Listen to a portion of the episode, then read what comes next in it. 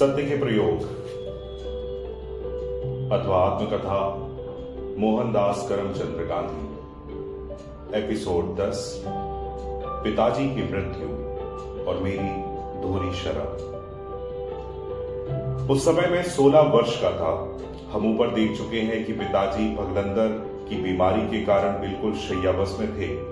उनकी सेवा से अधिकतर माताजी का घर एक पुराना नौकर और मैं रहते थे। मेरे जिम में नर्स का काम था। उनका घाव धोना, उसमें दवा डालना, मरहम लगाने के समय मरहम लगाना और उन्हें दवा पिलाना और जब घर पर दवा तैयार करनी हो तो तैयार करना, यह मेरा खास काम था।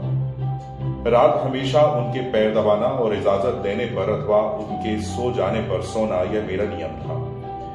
मुझे यह सेवा बहुत प्रिय थी। मुझे स्मरण नहीं है कि इसमें किसी भी दिन मैं कभी चूका हूँ। ये दिन हाई स्कूल के थे तो इसीलिए खाने, पीने के बाद मेरा समय स्कूल में अथवा पिताजी की सेवा में ही बीतता था। जिस दिन उनकी आज्ञा मिलती और उनकी तबीयत ठीक रहती, उस दिन शाम को मैं टहलने के लिए जाता। इसी साल पत्नी गर्भवती हो गई। मैं आज देख सकता हूँ कि इसमें दोहरी शर्म थी। पहली शर्म तो इस बात की थी कि विद्या अध्ययन का समय होते हुए भी मैं संयम से नहीं रह सका।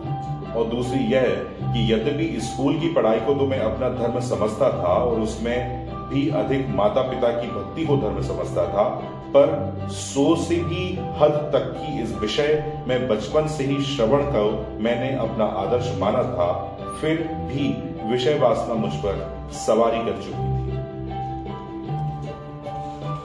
मतलब यह है कि यद्यपि रोज रात को मैं पिताजी के पैर तो दबाता था लेकिन उस समय मेरा मन शयन ग्रह की ओर भटकता रहता था। और सो भी ऐसे समय का जब स्त्री का संग धर्मशास्त्र वैदिक शास्त्र और व्यवहार शास्त्र के अनुसार तदर्ज था। जब मुझे सेवा के काम से छुट्टी मिलती तो मैं खुश हो जाता था और पिताजी के पैर छूकर सीधा शयन ग्रह में पहुँच जाता था। पिताजी की बीमारी बढ़ती जाती थी। वैद्यों ने अपने लेप अजमाए, हकीमों ने मरहम पट्टियाँ और साधारण हजाम वगैरह की घरेलू दवाएँ ली अंग्रेज़ डॉक्टर ने भी अपनी अकल अजमा ली थी। अंग्रेज़ डॉक्टर ने तो मुझे सुझाया कि शस्त्र क्रिया का ही एकमात्र उपाय हो सकता है। परिवार के एक मित्र वैद्य के बीच में पड़े और उन्होंने पिताजी की उत्तर अवस्था में ऐसी शस्त्र क्रिया को नापसंद कर दिया। तरह तरह की दवाओं की जो बोतलें खरीदी, वे भी व्यर्थ गईं और शस्त्र क्रिया भी नहीं हुई। वैद्यराज प्रवीण और प्रसिद्ध थे। मेरा ख्याल है कि अगर वे शस्त्र क्रिया होने देते तो घाव के भरने में दिक्कत नहीं होती। शस्त्र क्रिया उस समय के बंबई के प्रसिद्ध सर्जन के द्वारा होनी थी। पर अंतकाल समीप था, इसलिए उचित उपाय कैसे हो पाता? पिताजी शस्त्र क्रिया कराए बिना ही बंबई में वापस चले गए। साथ में इस निमित्त से खरीदा हुआ सामान भी लेते आए। वे अधिक जीने की आशा छोड़ चुके थे, कमज़ोरी अब बढ़ती गई। ऐसी स्थिति आ पहुँची थी कि प्रतिक्रिया बिस्तर पर ही करना उनके लिए ज़रूरी हो गया था। लेकिन उन्होंने आखिरी घड़ी तक इसका विरोध ही किया और परिश्रम सहने का आग्रह रखा।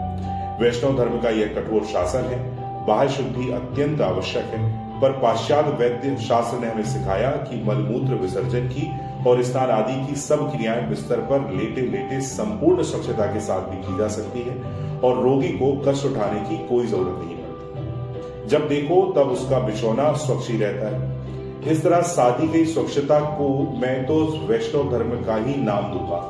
पर उस समय स्नान आदि के लिए बिछौना छोड़ने का पिताजी का आग्रह देखकर मैं आश्चर्यचकित तो होता ही था। और मन में उनकी स्तुति किया करता था कि अवसान की घोर रात्रि समीप आई है और इन दिनों मेरे चाचा जी राजकोट में थे। मेरा कुछ ऐसा ख्याल था कि पिताजी की बढ़ती हुई बीमारी के समाचार पाकर ही वे आए थे। दोनों भाइयों के बीच अटूट प्रेम था। चाचा जी दिन भर पिताजी के बिस्तर के पास ही बैठे रहते और हम सबको सोने की इजाज़त देकर खुद पिताजी के बिस्तर के पास सो जाते। किसी को यह ख्याल तो था ही नहीं कि यह रात आखिरी सिद्ध होगी। वैसे तो डर तो बराबर बना ही रहता था। रात के साढ़े दस या ग्यारह बजे होंगे, मैं पैर दबा रहा था। चाचा जी ने मुझसे पूछा कि जा, अब मैं बैठूँगा।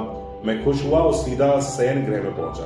पत्नी तो बेचारी गहरी नींद में थी, पर मैं सोने कैसे देता? मैंने उसे जगाया। पाँच सात मिनट बीते होंगे, इतने में ही जिस नौकर की मैं ऊपर चर्चा कर चुका हूँ। उसने आकर किवाड़ खटखटाया। मुझे धक्का सा लगा। मैं चौका नौकर ने कहा, उठो, बापू बहुत बीमार हैं। मैं जानता था कि वे अब बहुत बीमार तो थे ही, इसलिए यहाँ बहुत बीमार का विशेष अर्थ क्या था? मैं समझ गया था। एकदम बिस्तर से मैं कूद पड़ा।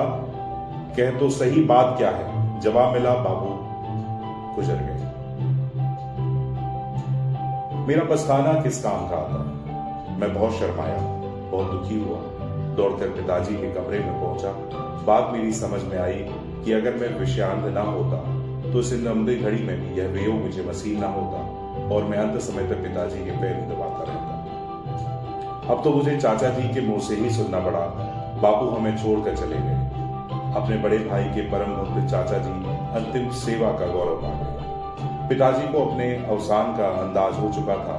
उन्होंने इशारा करके लिखने का सामान मंगाया और कागज़ पर लिखा तैयारी करो इतना लिखकर उन्होंने अपने हाथ पर बंधा ताबीज तोड़कर फेंक दिया, सोने की कंठी भी तोड़कर फेंक दी और एक क्षण में आत्मा उड़ गई। पिछले अध्याय में मैंने अपने जिस शर्म का ज़िक्र आपको किया था, वह यही शर्म है। सेवा के समय भी विषय की इच्छा। इस काले दाग का मैं आज तक मिटा नहीं सका, भूल नहीं सका। और मैंने हमेशा माना कि यद्यपि माता पिता के प्रति मेरी अपार भक्ति थी इसके लिए मैं सब कुछ छोड़ सकता था। तथापि सेवा के समय भी मेरा मन विषय को छोड़ नहीं सकता था। यह उस सेवा में ही रही, कोई अचम त्रुटि थी। इसी में मैंने अपने को एक पत्नी व्रत का पालन करने वाला मानते हुए विषयांत माना। इससे मुक्त होने में बहुत मुझे समय लगा और मुक्त होने से पहले कई धर्म संकट मुझे सहने पड़े।